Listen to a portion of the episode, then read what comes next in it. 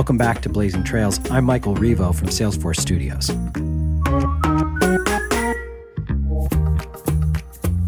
And today, we're continuing our special Dreamforce 2021 coverage. This year's Dreamforce theme is Success Anywhere and Dreamforce Everywhere. And you can experience it digitally on the newly launched Salesforce Plus. So head over to salesforce.com slash plus, that's P-L-U-S, to experience Dreamforce this year. Are customer and employee experiences connected? Mellody Hobson, the co-CEO and president of Ariel Investments, definitely thinks so.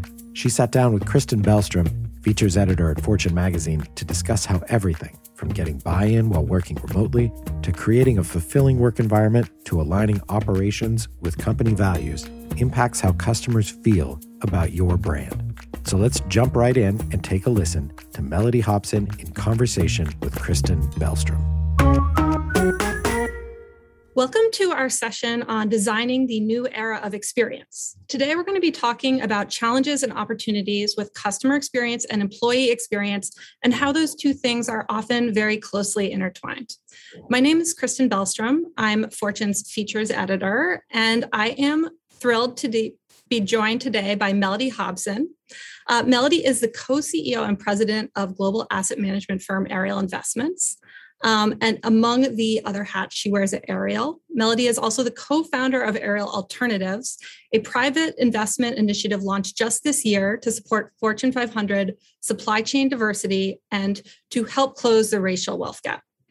Uh, finally, I should also mention, given the context of this conversation, that Mellody has done uh, quite a bit of public board work and is currently chair of the board at Starbucks and a director at JP Morgan Chase. So, in addition to bringing the Ariel perspective, she also has quite a lot of insight into how other companies are thinking about these issues. Hi, Mellody. Nice to see you. Great to see you. Thanks for having me. Um, so, just to lay the groundwork for this conversation, I, I, thought we should talk about why we're focusing on both customer experience and employee experience. Because I'm guessing there are some people who are going to be listening to our talk who are going to think about these things as sort of like two separate and distinct topics. So, I'd, I'd love to just hear a little bit about the ways that you think that they're connected and why you makes think it makes sense for us to to talk about them and think about them sort of in tandem i think it makes perfect sense because i think experience or that that way of thinking is a mindset and that mindset should not be bifurcated by who you are serving. I would argue that are the people that work with us and for us are as important and sometimes more than the customer because they ensure the customer experience. So to separate those or think of them differently or to rank order them where one is more important than the other, I think is inherently problematic. That makes sense. Um, let's dive into employee experience then at, at Ariel. Um, what are your like biggest priorities for the firm when it comes to employee experience? Well, I think in the world of COVID, that's a very important uh, question because the experience is uh, more, perhaps more important than ever before for a host of reasons. Everything from health and welfare to the anxiety that might be produced by um, from people just being in an office. And so I think this idea of the employee experience has perhaps never gotten as much attention, has never been more important. And in general, I just think in this country right now, the people who are doing the work are holding the cards because of so much that has happened in our society, some of the labor shortages that we have and the like.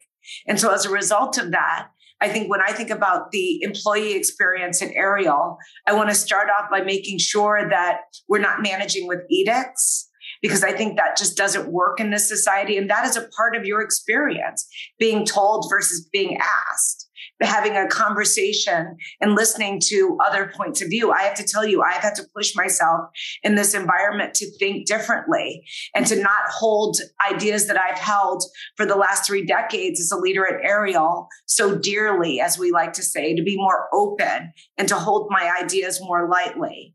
I think that if you don't ask, you don't get buy in. So if you just tell you, you have the risk of no buy-in.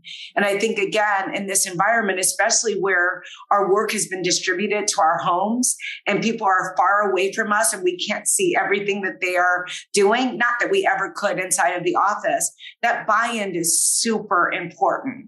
And so again, getting that buy-in through listening, asking and engaging, I think is very important. I think, you know, this is fundamental, but it's just worth repeating in terms of an employee experience. We call them teammates at Ariel as opposed to employees, but you want to treat people the way you want to be treated. I mean, that it is, it's just the bottom line. It's part of the golden rule. But I think sometimes for expediency or for other reasons, um, sometimes legal, a whole bunch of things get in front of just the right answer. And so I think sometimes we need to really make sure that that's at the, the, that is the essence of what we're trying to solve for. How would I want to be treated? How would I want to receive this information or have it given it to me? I think a part of the employee interest and employee experience is making sure that you speak to, at least at Ariel, we try to do simultaneously their own self interest, which guides so many people's decision and, and how they do things, but also at the same time fostering teamwork. So we're trying to do those things at the at the same time. You don't want a selfish environment where it's a me first environment. We want to have to have people think of each other. And the only way I think that you can do that is to make sure you're being very responsive to that individual and what that individual's needs are. Um, I think those are the top level things that I think about when I think about that that employee experience at Ariel, or as we would say, our teammate experience. Yeah, I mean, I think it's really one thing that stood out for me, just, you know, looking back at some of the ways you've talked about this in the past, is the idea of skin in the game. And I know, you know, at Ariel to some extent that that really comes down to being largely employee owned.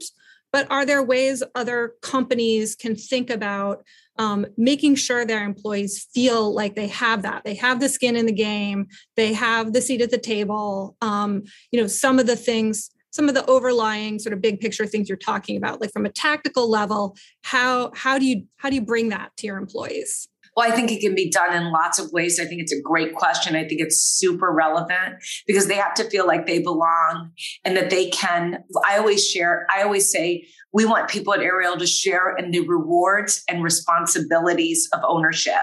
It's not one or the other, it's both. And when you're an owner, we want you thinking um, in the way of being responsible, thinking about every dime you spend as if it literally came out of your wallet, because in many ways it does. Now, to think that we are the only ones who cracked the code on this, first of all, it's an evolution. The process evolves over time. Thinking change changes. What people value changes.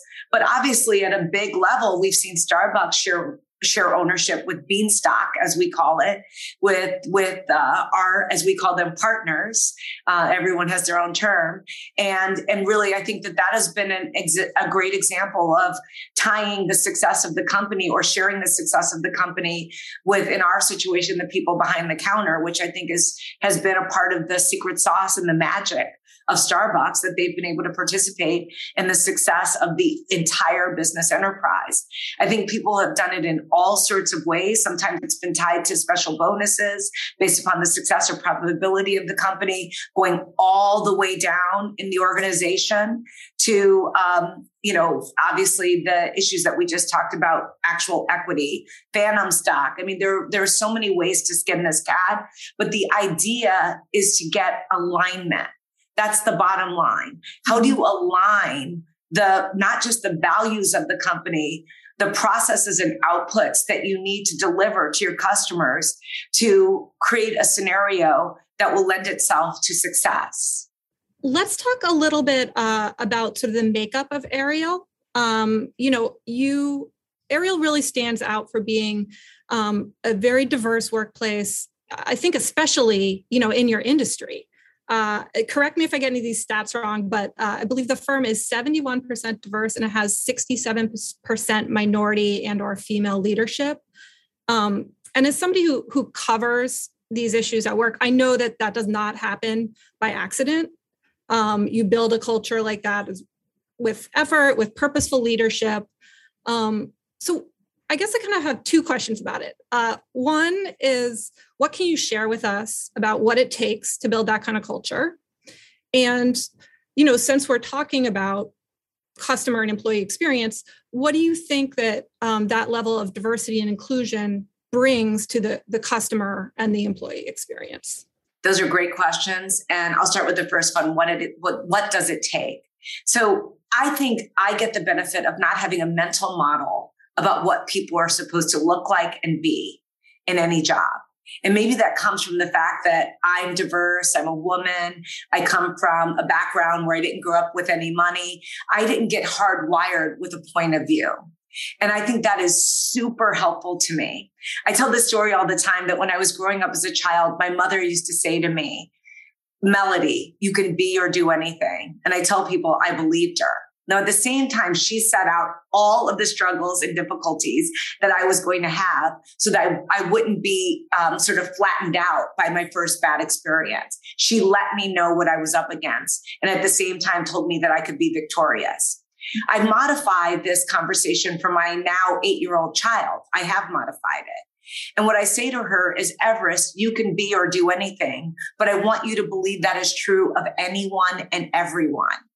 That is a very different way of thinking, not thinking about yourself like I can do it, but imagining that every single person you encounter or look, look to, look at, a meet, that they have the same potential, the same opportunity to crush it, the same ability to succeed. If you look at the world in that way, and I think that we've been able to put that in the DNA of Ariel, when people come to meet with you and talk to you about opportunities, again, you don't have a mis- mental model that you have to overcome. And you assume they could be great as opposed to coming up with reasons in your mind that they can't. To your second question about what does the diversity, equity, inclusion mean for the company and the customer, I actually think, and I've said this many times, to be a 21st century company today, if you are not diverse or not serious about it, not just talking, but doing, as uh, my husband, who many people know is the father of Star Wars, and I always say Yoda's dad, Yoda says, do or do not, there is no try. There is no try on this one. It's literally talk is cheap now. And so what I say is when you think about what a 21st century company needs to be, if you are not diverse or not seriously chasing diversity, the way all these annual reports call it a strategic imperative, if it isn't real, you're committing corporate suicide. And it's not a question of if you will die, it's when. No, it could take a long time. And people say that I sound very um, fanatical in saying that, especially when you think about some of the big successful companies out there. But I really do believe it. It has a lot to do with how you'll be able to relate to the customer base that you have uh, all over the world, not just in this country, but it'll have a lot to do with the kind of people you attract within your organization. Lastly, Jesse Jackson always says that base, baseball wasn't as good as it could be until Jackie Robinson could play. Until you can field the very, very best players, you will not have the best team that you can have. And because I believe strongly, and the facts do speak to this, science proves it, genius and talent do not discriminate. They are equally distributed in our society across ethnicity. And yet you wouldn't know that when you walk into most corporate organizations. Uh, for the record, I don't think you sound fanatical. I think, if so, only in the best possible way. We need more fanatics like that. Um, I think this is probably related to some extent, uh, but you know, you started yourself at Ariel as an intern, um, and you have climbed your way up to basically running the comp- running the company. Um, and I'm curious about how having that experience through like the different levels of the company has has shaped the way you you think about experience, either for employees or for customers or, or both.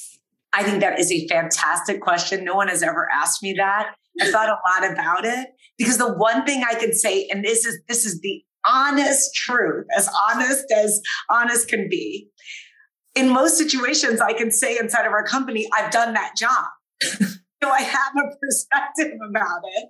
And I've done the menial work, the work that required, you know, long hours staying up all night. I've done the work that required, you know, 15 edits, still do.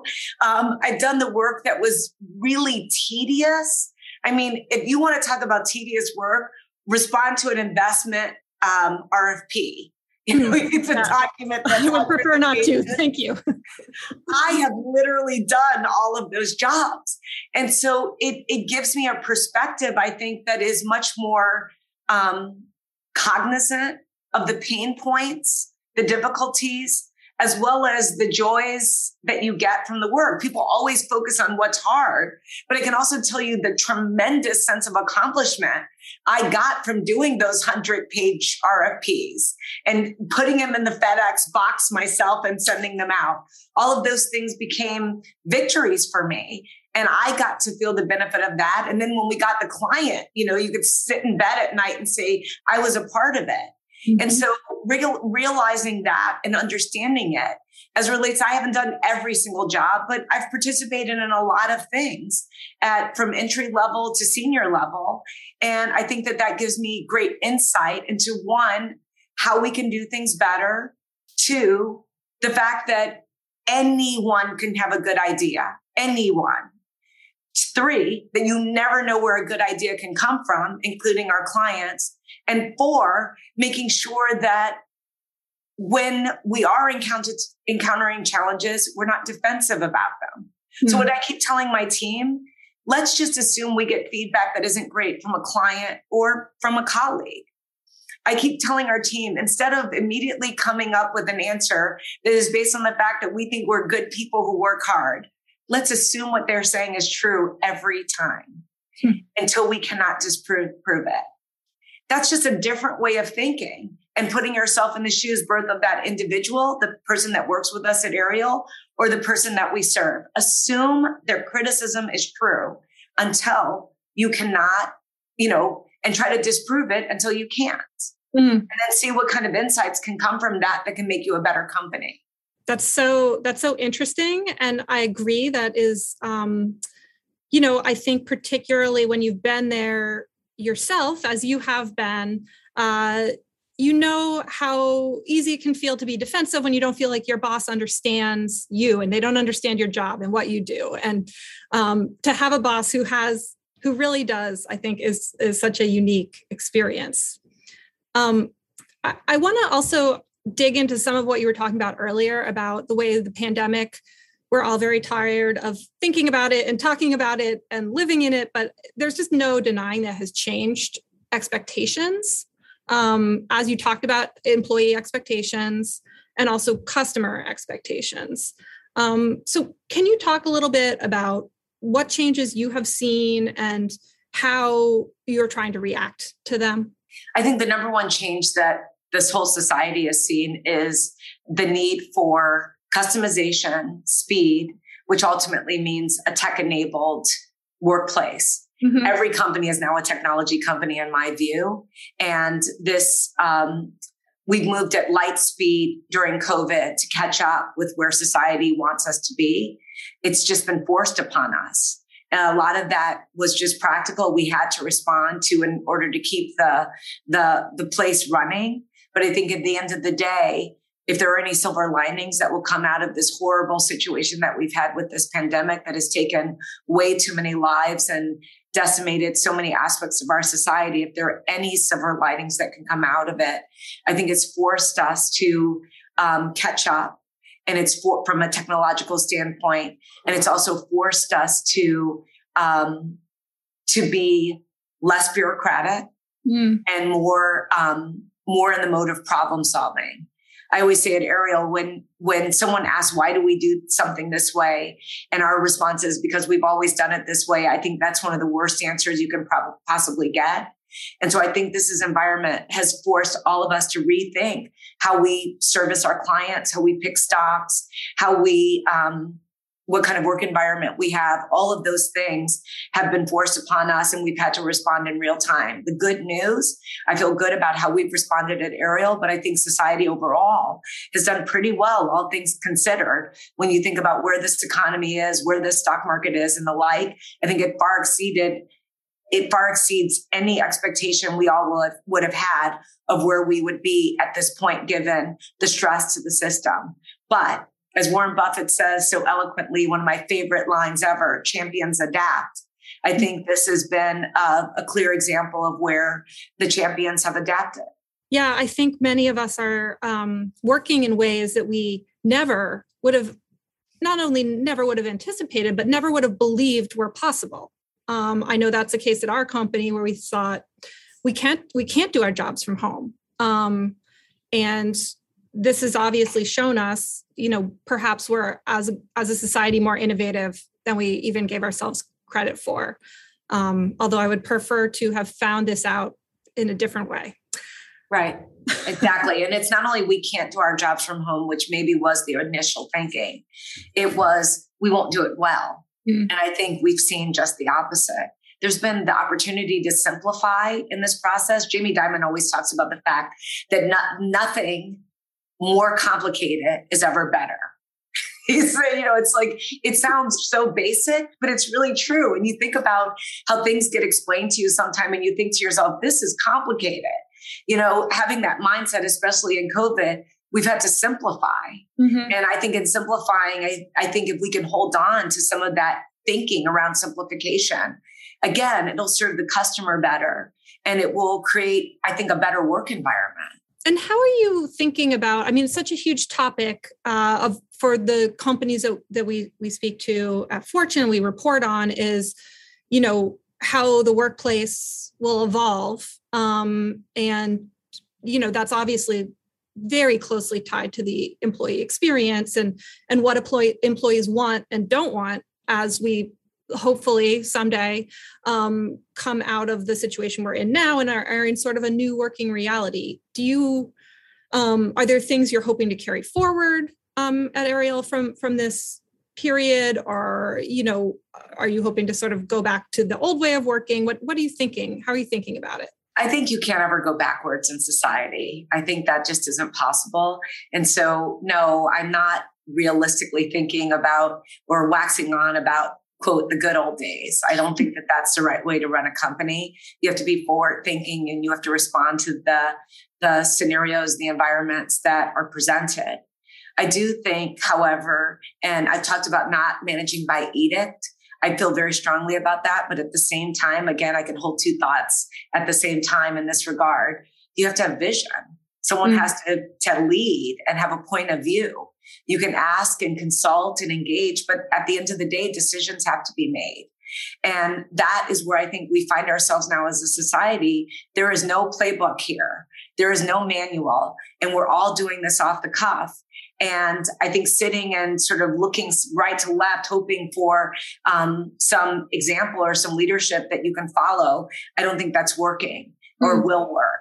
And so, from my perspective, the things that we're going to try things. What I told to Ariel, my Ariel teammates is, you know, I'm not going to pin myself to uh, something in this environment that I would have to live with or uh, come back with a sense of having disappointed or reneged on some promise that I've made.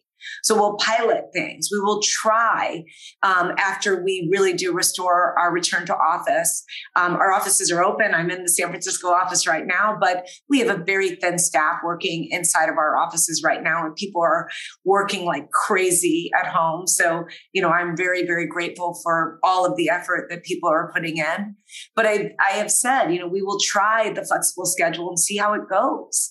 Yeah. See how we will like it. Try to land on what's the right way to do it. What's the best way for us to continue to innovate and engage with each other and have the collaboration and collegiality that has been so essential to the Ariel culture we actually like the people we work with. They are our friends. John Rogers, who founded Ariel, is my child's godfather. So it just gives you a sense that, you know, we're tight.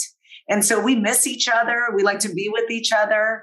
And we want to make sure that that isn't lost, especially as we bring new people in the organization that don't have the decades long history that we've had with each other, which could create, uh, uh, haves versus have nots in our society, which would be unacceptable to me. I think this this overlaps with what you were just talking about, which is another concern that you know I hear from all the CEOs that that I speak to is, you know, like for better or worse, what's often called the war for talent, right? You know, it's a really hot job market right now, and there's a lot of concern about how to be attracting the best talent, um, especially at a time when our companies' cultures are not necessarily on display, as you were talking about. You know, they're they're operating in sort of a different way right now, and and also, you know, as as you mentioned, as companies are are leaning more into technology, um, and there's just extremely high demand for for certain workers with certain technological skills. So, I'm wondering, are you feeling that um, at Ariel, and are you hearing that from the companies whose boards you sit on, and and how how can employers respond to this sort of incredibly hot job market? First and foremost, there's no question that the game is changing in real time as it relates to um, uh, attracting and retaining the best talent. Okay, that's just a fact. Some people literally after covid and the time they've had at home in their in their heads alone and thinking through what they want out of life they are going to opt out. And we all have to accept that. They're going to want a different life or to do things differently. And there's no you know i don't think we can have value judgments around that. We just accept that people do what is right for them. I think trying to cling to people in that scenario is a recipe for disaster so trying to talk someone out of a life-changing move that they want to make i don't think that that's that's the right thing for us to do. At the same time i think that there is going to be um, an arms race on there always has been one but i think it's gotten a bit uh, more uh, uh, uh treacherous an arms race for the best people at the end of the day, however, I think the organizations that will survive, thrive, and ultimately actually attract, attract the best people are those who do things that are authentic for them and their culture. As that old saying goes, do you? I think that's super important. And I can think about the cultural differences from the front row seat that I get at JP Morgan versus a Starbucks versus an Ariel and our points of view and the way the organizations have been built and are run and the leaders of them there is not one is not right or wrong good or bad they're just different and it would be a mistake to try to overlay one culture on the other because quote that's what's happening in the society mm-hmm. i don't mm-hmm. think it would be authentic to those companies or to those brands and ultimately doesn't doesn't lend itself to a sustainable culture it must feel authentic. So I am seeing all sorts of things that are happening in other companies. And I think, hmm, that's interesting. It might work for them, but these are the reasons it would not work here. And I'm not defensive about that. And that's again where not managing by edict, but being very clear about who you are and what you stand for. You know, you mentioned the fact that some people are just have have gone through a, um, an experience with COVID where they're just saying this is not right for me anymore. Um, but there's also a lot of people who are sort of on the cusp. They are experiencing burnout. They are having a difficult time from um, sort of a mental health perspective right now but they're not ready to to walk away from their jobs. Um, you know how can employers better support those employees and you know at a, at a moment where you can't enjoy the other parts of the employee experience if if your mental health is not where it needs to be I've seen so many companies actually step up on this issue of mental health. We have a mental health benefit for all of our partners at Starbucks. And it's been something that I think has been very, very, very important um, through this pandemic before it as well. It, we didn't just get it. We've had it there as a benefit. I think those are the kind of things where employers have to be very conscious of the fact that they are um, they're having to do more than ever before. Maybe in the days of old, when you think back to the robber barons and um, the, the, corporate town and the the the robber baron, who was the patriarch and provided the sort of cradle to grave opportunity. You worked at a company for 30 years and retired with a secure pension and a gold watch. Maybe that's reminiscent of that. But I think companies now, we understand that there are a lot more considerations than we have, that we have. And, and societal's problems are at our feet. They aren't things that we can just look past and say, not my problem. And if you think that that is the case, I always tell people everything from, for example, mental health benefits to the fact, I mean, 20 years ago, you didn't have live shooter drills in companies. There are so many things that didn't exist before that really are a sign of the, the demands on a corporation. And I think we recognize in order to have the best people, in order to be able to ultimately serve our customers in a world class way, we have to realize that the whole person walks into that door the office, the store, the branch, whatever it might be. And we have to, it's not our job to make them happy, but we should at least have the conditions, um, conditions that exist that create a happy work environment for them. These are tall orders. I am not suggesting this is easy. It's super hard to do at scale and it's super hard to do when everyone has an opinion and different needs. Mm-hmm. But I do think there are some big buckets that corporate America can can can focus on that ultimately will move us forward in this regard. Thank you so much, Mellody. It's a, a pleasure talking to you. I really appreciate your time. That was Mellody Hobson, the co CEO and president of Ariel Investments, in conversation with Kristen Bellstrom, the features editor at Fortune magazine. If you like this episode, be sure to subscribe wherever you get your podcast. And be sure to check out this year's Dreamforce on Salesforce Plus. That's salesforce.com slash plus, P L U S. Thanks for listening today. I'm Michael Revo from Salesforce Studios.